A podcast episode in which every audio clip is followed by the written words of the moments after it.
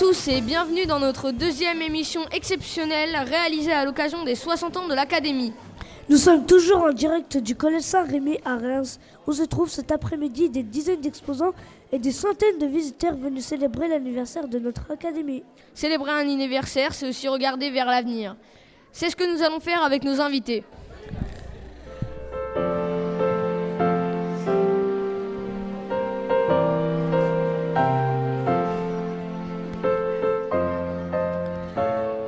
Aborderons les questions de l'architecture scolaire avec Madame Lefebvre. Puis nous réfléchirons aux questions de l'éco-responsabilité et du climat avec Monsieur Maigret. Madame Pisano-Bollars nous parlera de l'innovation pédagogique dans l'académie. Madame Mathieu nous aidera à réfléchir à l'égalité entre les filles et les garçons.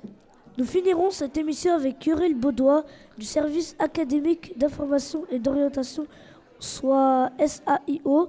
Elle nous apportera un éclairage sur l'orientation. Le collège Thibaut de Champagne de Film et le collège Léo Lagrange de Charleville-Mézières participent aux 60 ans de l'Académie de Reims. Je m'appelle Célian, je viens du collège Thibaut de Champagne de Film et je serai votre animateur tout au long de cette émission. Avec Adam du collège Léo Lagrange de Charleville-Mézières. Parcours et mobilité. Créativité. Intelligence collective. Aménagement d'espace. Apprentissage. Talent. L'Académie de Reims fête ses 60 ans. Nous accueillons tout de suite Madame Valérie Lefebvre, inspectrice de physique-chimie qui réfléchit aux enjeux et aux perspectives du bâti scolaire. Elle sera interviewée par Samy et Muhammad du collège Léo Lagrange de Charleville-Mézières. Bonjour Madame Valérie Lef- Le- Lefebvre. Euh, merci d'avoir répondu présent à cette interview. Nous allons commencer à vous poser quelques petites questions. Comment on construit une école? C'est complexe? Euh, bonjour d'abord, oui. Alors effectivement, c'est complexe de construire une école. Il y a plein de- d'enjeux à prendre en compte. La, question bien sûr euh, du confort des élèves, la, question de l'écologie, puisqu'aujourd'hui il faut qu'on construise des écoles qui soient tenables d'un point de vue euh, écologique, hein, qu'on fasse attention aux matériaux qu'on utilise, à, à des matériaux qui soient recyclables par exemple. Et puis aussi à un endroit où les élèves peuvent bien apprendre, c'est ça l'important. Ça coûte combien pour les construire? Pour l'électricité, le- de l'eau et le chauffage, etc. Alors ça coûte très cher, alors ça dépend bien sûr de la taille des établissements, si c'est une école, un collège, un lycée, mais ça coûte euh, plusieurs euh, dizaines, centaines euh, de milliers d'euros, euh, souvent des millions d'euros pour construire une école ou, ou un collège ou un lycée. Comment trouver le bon endroit pour installer un établissement scolaire? C'est parfois éloigné pour les élèves. Alors ça, euh, ce sont les, les collectivités territoriales qui décident de construire ou de réhabiliter une école, un collège, un lycée. Donc c'est eux qui décident où ils le font. Il faut que ce soit euh, pratique, euh, facile à desservir, soit par les transports en commun, soit avec, euh, soit, euh, soit avec la, les, mobilités douces, par exemple, les vélos. En tout cas, c'est des problématiques qui sont prises en compte par les collectivités. Alors si c'est euh, une école, ça va être la mairie souvent ou la communauté de communes. Si c'est un collège, c'est le département qui décide de ça. Et si c'est un lycée, c'est la région. Donc tout dépend du type d'établissement euh, que l'on construit. Dans quel collège vous avez le plus innové? De quelle manière? Alors moi, j'innove pas. Moi, je regarde ce qui innove. je regarde comment les, gens euh, décident de- d'utiliser les espaces. Alors parfois, euh, il y a des établissements qui se construisent euh, et qui ont des démarches innovantes. Et puis parfois, c'est des établissements qui sont tout à fait standards, tout à fait ordinaires, et à l'intérieur duquel les professeurs ou les élèves décident de repenser un petit peu les fonctions de, de leur classe, de les rendre plus mobiles, de faire apparaître des espaces qui n'existaient pas, comme par exemple des salles de repos, de détente dans, dans- dans les collèges. Toute dernière question. Comment faire pour qu'un collège, ce ne soit pas que des salles de classe? Quels espaces on pourrait imaginer? Alors pour apprendre, euh, c'est une très bonne question. Il y a effectivement euh, les espaces, euh, des salles de classe qu'on a l'habitude euh, d'identifier comme étant des endroits où on apprend, mais on peut apprendre dans plein d'endroits, dans le, collège, dans le, lycée ou dans l'école. On peut apprendre euh, bien sûr au CDI, mais on peut aussi apprendre dans la cour de récréation. On peut aussi apprendre dans les espaces de circulation, c'est-à-dire les halls, les, les espaces qui ne sont pas des espaces bien définis. Et en fait, tous ces espaces-là peuvent servir aux élèves pour, apprendre, pour être, pour être aussi bien, parce que pour bien apprendre, il faut être euh, heureux, il faut être euh, reposé, et il faut que dans les établissements, on, on- on mette en place toutes ces conditions-là pour que les élèves y soient bien. Merci d'avoir répondu à nos questions et à bientôt. Merci à vous. Le collège Léo Lagrange de Charleville-Mézières et le collège Thibaut du Champagne de Film participent aux 60 ans de l'Académie de Reims. Et maintenant, nous abordons un sujet d'actualité, l'écologie. C'est un enjeu important pour l'école du 21e siècle. Pour en parler, nous recevons Monsieur Antoine Maigret, inspecteur de physique-chimie et chef d'émission pour l'éducation au développement durable. Il est accompagné par Euh, président des éco-délégués au lycée des Lombards. Alors, on est venu à deux. Euh, euh, il était prévu qu'on soit à trois, mais euh, le, le camarade du, du lycée des Lombards éco-délégué est resté dans la salle pour, euh, pour euh, accueillir euh, les, les visiteurs et leur présenter le travail que font les, les éco-délégués dans l'établissement. Voilà, donc il n'a pas pu être avec nous euh, sur ce temps d'échange. D'accord. Donc euh, c'est Joshua du collège Thibaut de Champagne de Film et Zouir du collège Léo Lagrange de Charleville-Mézières qui vont mener l'interview. Bonjour Antoine Maigret, merci d'être euh, venu vous présenter sur ce plateau. Alors, vous êtes chef de mission à l'éducation au développement durable. Pourquoi accordez-vous autant d'importance à tout ce qui touche au développement durable? Parce que c'est un enjeu extrêmement important euh, euh, pour, euh, pour la société dans laquelle on vit et pour l'humanité en général. C'est-à-dire que avec les, questions de réchauffement climatique, les questions de biodiversité, les questions d'énergie par exemple, euh, il est essentiel pour euh, les générations futures que, les- générations actuelles euh, fassent attention à ces sujets-là, de manière à ce qu'on puisse transmettre une planète et, un environnement qui soit le moins dégradé possible et, si possible, le plus proche de, ce que les générations précédentes ont connu. Donc forcément, il est très important de sensibiliser à la fois les, les élèves, parce que vous êtes notre futur, et puis aussi les, les adultes, euh, euh, pour que justement, euh, dans un, une démarche qui, qui intègre toutes les générations, on, puisse agir tous ensemble justement pour protéger notre environnement. Parlez-nous de la fresque sur le climat exposée sur votre stand. Est-ce que vous pourriez nous la décrire? Oui, alors la fresque du climat, c'est un, une action en fait hein, qui, est destinée à, sensibiliser et à expliquer aussi euh, euh, le, fonctionnement euh, de notre climat hein, sur des bases scientifiques et aussi de, sensibiliser aux, enjeux climatiques l'ensemble des, des personnes, c'est-à-dire que ça s'adresse, cette action, aussi bien à des élèves qu'à des adultes.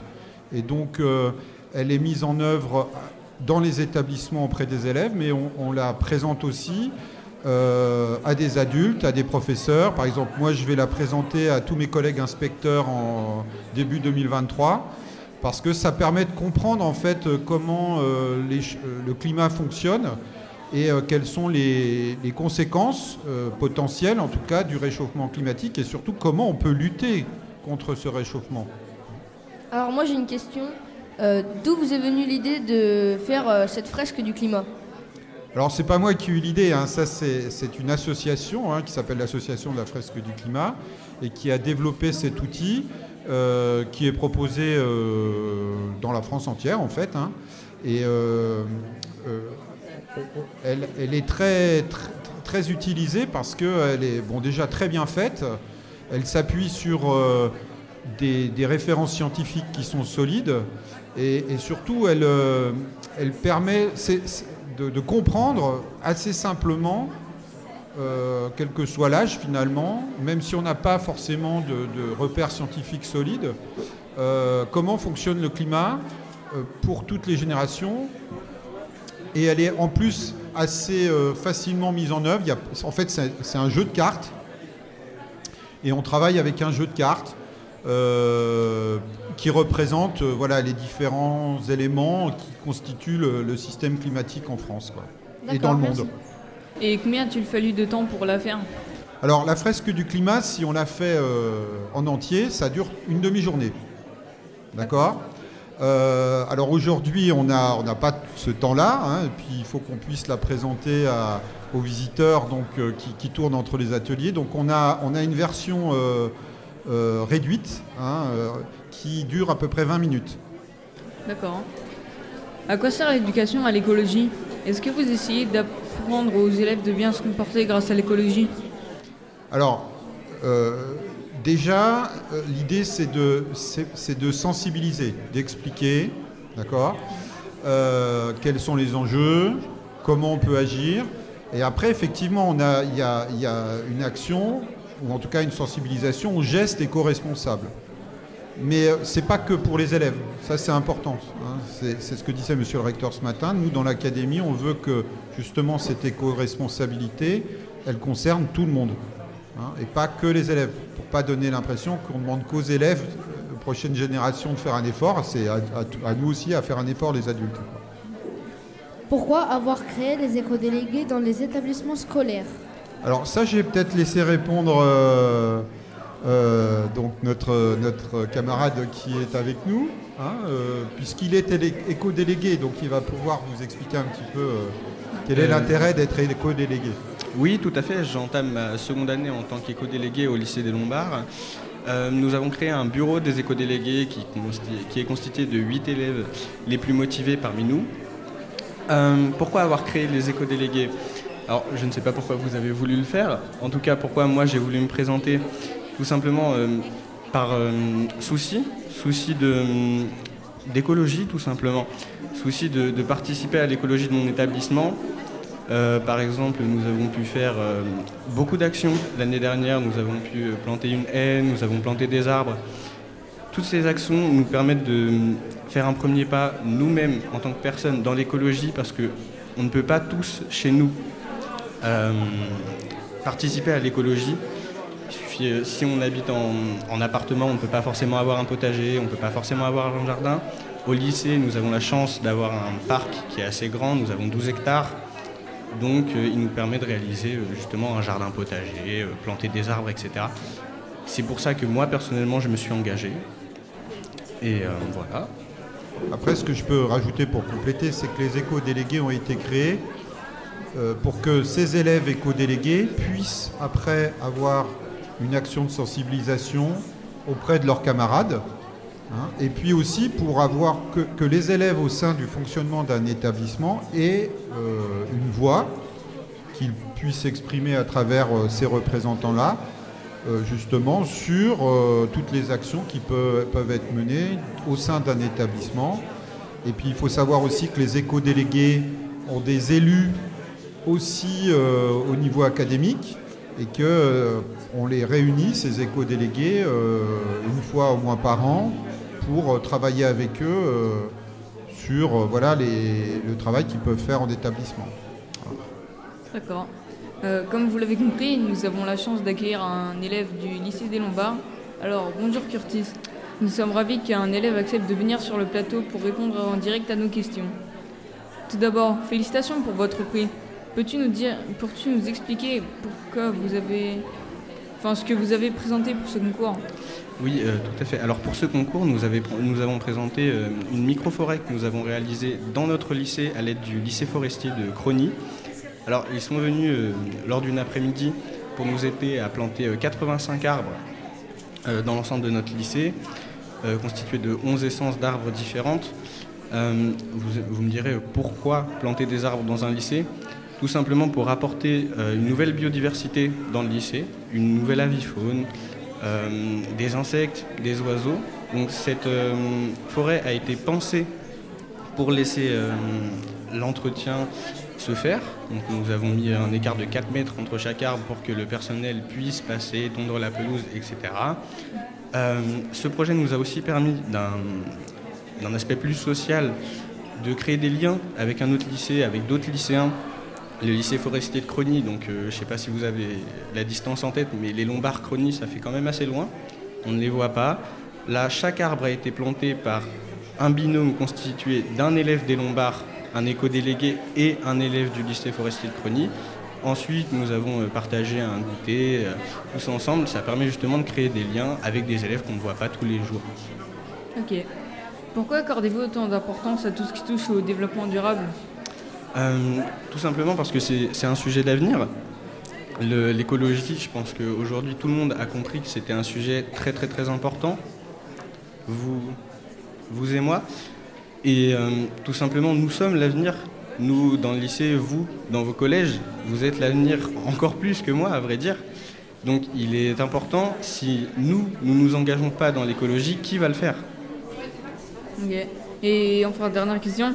Peux-tu nous dire ce qui t'a le plus impressionné ou motivé dans votre projet Euh, alors, moi, le projet qui m'a, ce qui m'a le plus, euh, dire, enthousiasmé dans ce projet, c'est vraiment le fait de rencontrer de nouveaux élèves, euh, ce lien euh, justement avec les, élèves de Chronie. C'était pour moi très agréable de les rencontrer, ils sont très sympathiques et c'est surtout une filière qu'on n'a pas dans le lycée, donc ça nous permet de découvrir autre chose. Voilà, c'était vraiment l'aspect social et, écologique bien sûr. Bien, euh, nous vous remercions d'avoir répondu à nos questions. C'était très intéressant, instructif. Samedi 15 octobre 2022, l'Académie de Reims souffle ses 60 bougies. Avez-vous déjà imaginé ce que pourrait être l'école de demain? Bon- bonjour Madame Pisano, merci d'être présente avec nous aujourd'hui. Euh, vous animez un atelier Cardi. Oui, bonjour, merci à vous de m'accueillir. Bonjour, pouvez-vous vous présenter et nous dire ce que fait la Cardi dans l'académie et nous donner les objectifs qu'elle poursuit? Donc, je suis conseillère académique pour euh, l'innovation et l'expérimentation. Donc, la CARDI, c'est une équipe qui va repérer, accompagner et valoriser les projets innovants. Donc, les projets innovants, ce sont des équipes d'enseignants en école, en établissement, collège ou lycée, et qui ont décidé, à partir euh, d'un problème qu'elles rencontraient, de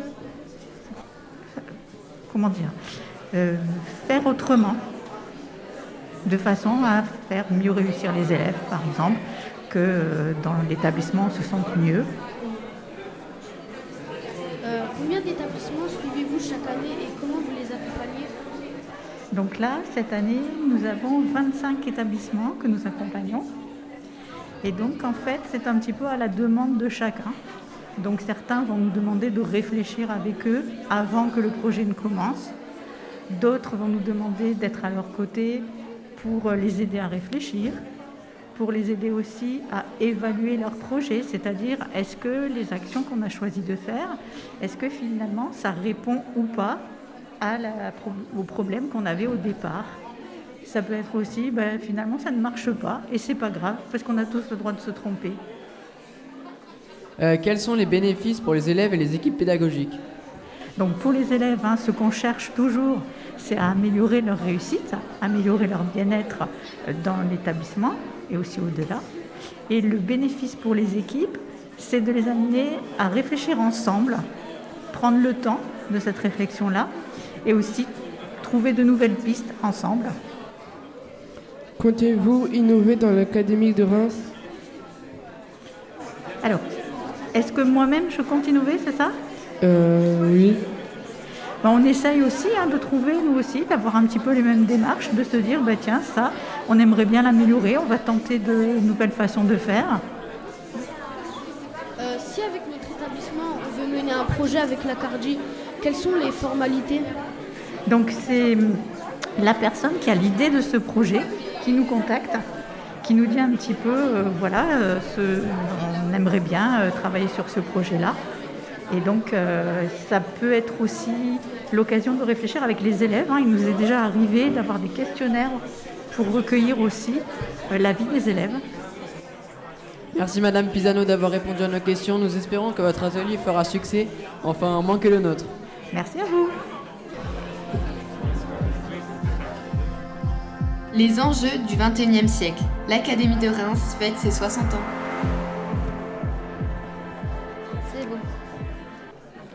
La discrimination entre les filles et les garçons est un problème important dans la société. Il est important de lutter contre cette situation.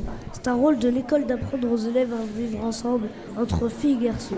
Emna du collège Thibaut de Champagne de Film est notre seule fille journaliste présente aujourd'hui. C'est elle qui va interviewer Madame Isabelle pour par- pour, euh, non, Madame Isabelle Mathieu pour parler de ce sujet particulièrement important avec l'aide de Samy et Muhammad. Bonjour Madame Mathieu. Vous êtes une ancienne prof de documentale Vous êtes aujourd'hui euh, référente académique de l'égalité filles-garçons, un poste très important. Nous allons vous poser quelques questions sur l'exposition 100%. depuis, euh, depuis quand existe cette exposition?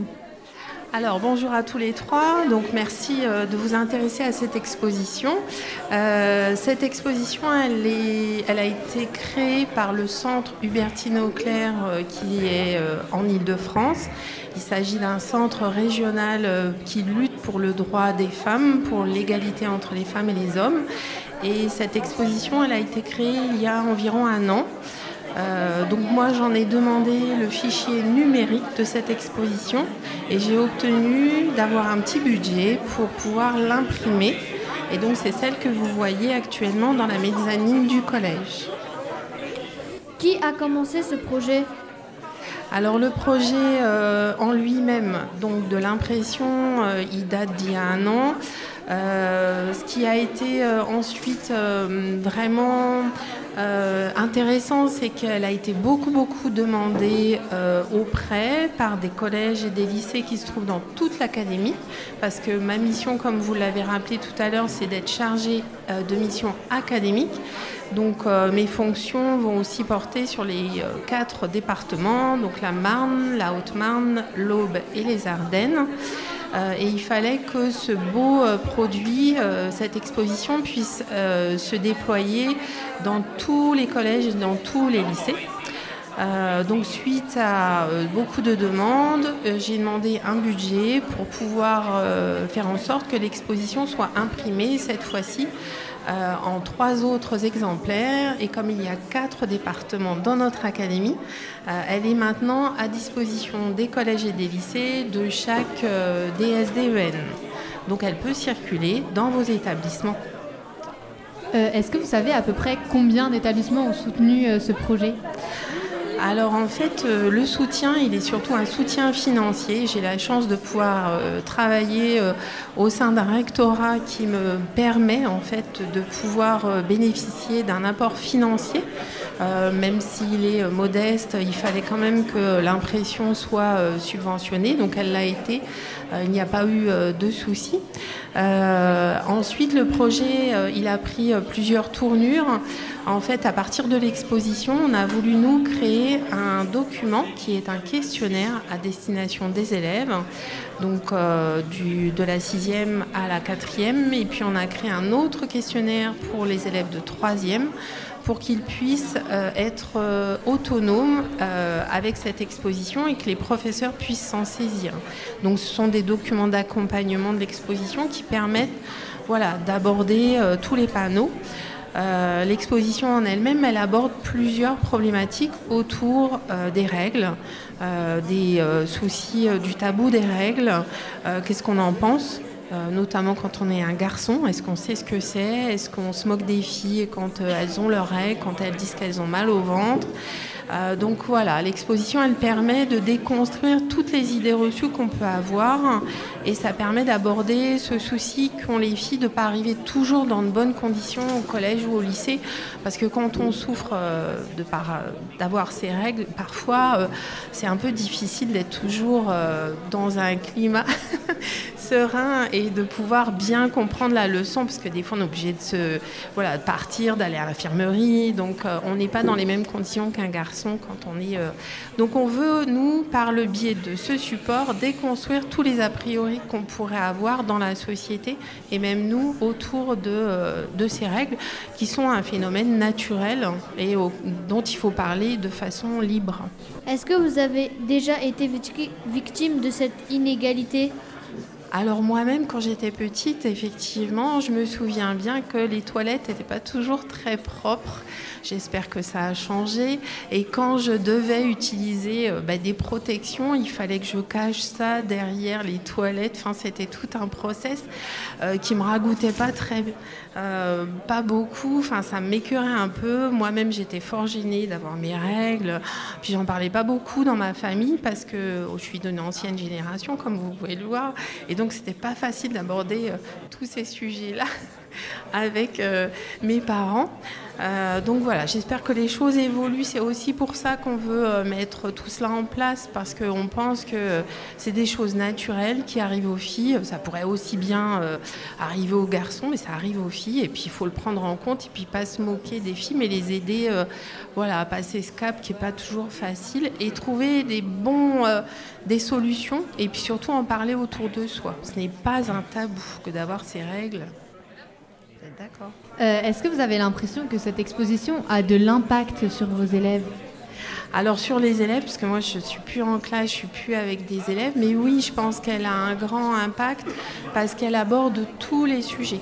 Euh, comme vous l'avez vu tout à l'heure, parce que j'ai vu que vous y intéressiez, donc c'est très bien. On a plutôt des filles qui s'intéressent à l'exposition aujourd'hui, mais bon, euh, elle va aborder tous les sujets. Le fait que les règles, bah, c'est rouge, euh, le fait que voilà, c'est des écoulements naturels, le fait que parfois on peut être atteint de ce qu'on appelle l'endométriose, et ça intéresse toutes les femmes, quel que soit leur âge. Donc je pense que c'est une, voilà, un bon support pédagogique. Merci beaucoup pour vos réponses. Au revoir. Au revoir à tous les trois, merci. Au revoir. Parcours et mobilité, créativité, intelligence collective, aménagement d'espace, apprentissage, talent. L'Académie de Reims fête ses 60 ans. Quand on arrive à la fin du collège, généralement c'est difficile de faire un choix pour notre avenir. Les possibilités sont très nombreuses et nous ne les connaissons pas toutes.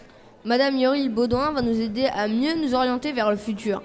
Elle, est interviewée par Joshua du collège Thibault de Champagne de Film et Zouir et de Villette du collège Léo Lagrange de Charles-Mégère. Euh, comment on fait pour savoir ce qu'on a envie de faire plus tard quand on est un élève? Alors il y a beaucoup de temps hein, pour euh, construire cette réflexion. Dans les établissements scolaires, dès la sixième, vous allez pouvoir commencer à discuter de cela. Vous allez avoir des visites dans des entreprises, des rencontres avec des professionnels, puis vous avez les centres d'information et d'orientation qui vous sont ouverts et qui sont ouverts euh, aussi pendant les vacances scolaires. Alors, je suis un élève de troisième. Je ne sais pas ce que je vais faire plus tard.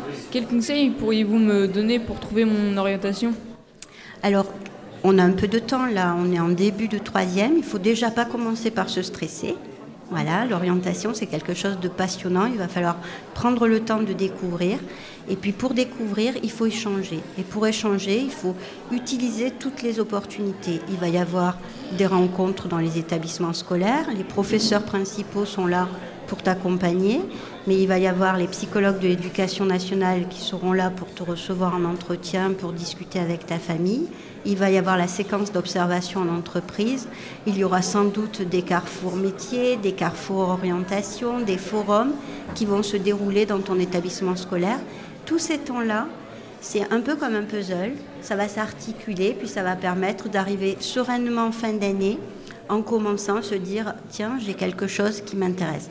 J'ai omis de dire quelque chose d'important. Évidemment, il y a les portes ouvertes de l'ensemble des établissements. Et c'est intéressant d'aller ouvrir ses horizons, en allant visiter un lycée professionnel, un lycée d'enseignement général et technologique pour construire euh, son parcours. D'accord. Euh, y a-t-il des spécialistes pour trouver une idée d'orientation? Oui, il y a des, spécialistes, alors euh, chacun avec son domaine de compétences. Le professeur principal est un spécialiste, mais le psychologue de l'éducation nationale également. Et puis il y a des sites qui sont des sites très précieux, hein, comme le site de l'ONICEP, sur lequel vous allez trouver aussi des petits tutos sur les métiers, des vidéos. Et c'est intéressant à la fois de rencontrer son prof principal, son psychologue de l'éducation nationale, d'aller au CIO et de regarder le site ONICEP. Au CDI aussi, vous avez beaucoup de documents précieux. Les lycées connaissent une réforme depuis quelques années. Pensez-vous que cette réforme impacte sur, euh, du positif sur l'orientation? Oui, euh, on laisse un peu plus de temps aux jeunes. Donc ils ont le temps de construire leur parcours, de réfléchir et de faire des choix, et puis au fur et à mesure de se spécialiser. C'est-à-dire qu'on leur demande de plus de faire des choix très tôt. Vous avez le temps pour vous et vous avez le temps de mûrir. Donc oui, euh, c'est intéressant pour vous de prendre le temps de grandir. D'accord. Et pour finir, est-ce que la mentalité évolue positivement ou négativement pour apporter des choix d'orientation? Alors, euh, je suppose que l'idée, c'est de me demander si c'est la mentalité des élèves. C'est pas la même façon d'approcher l'orientation aujourd'hui qu'il y a 20 ans. Les élèves ont accès à beaucoup d'informations indirectement par Internet. Peut-être que cette information, elle est un peu riche. Et euh, du coup, parfois, c'est peut-être un peu complexe de faire le tri. Et c'est là qu'il faut se rapprocher des spécialistes. Euh, c'est là qu'il faut se rapprocher de son professeur principal et du psychologue de l'éducation nationale pour arriver à faire le tri. Donc c'est une orientation qui évolue avec euh, l'air du temps. D'accord.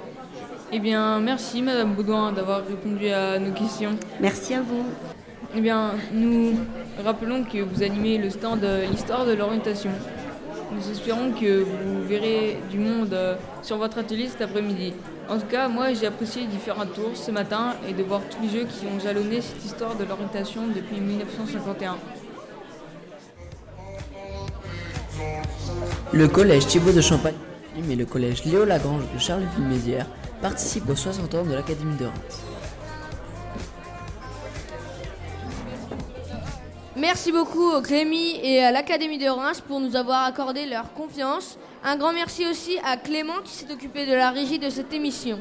A bientôt sur Enjoy Radio, la radio du collège Thibaut de Champagne de Fils. Et sur la radio Léo, la radio du collège Thibaut.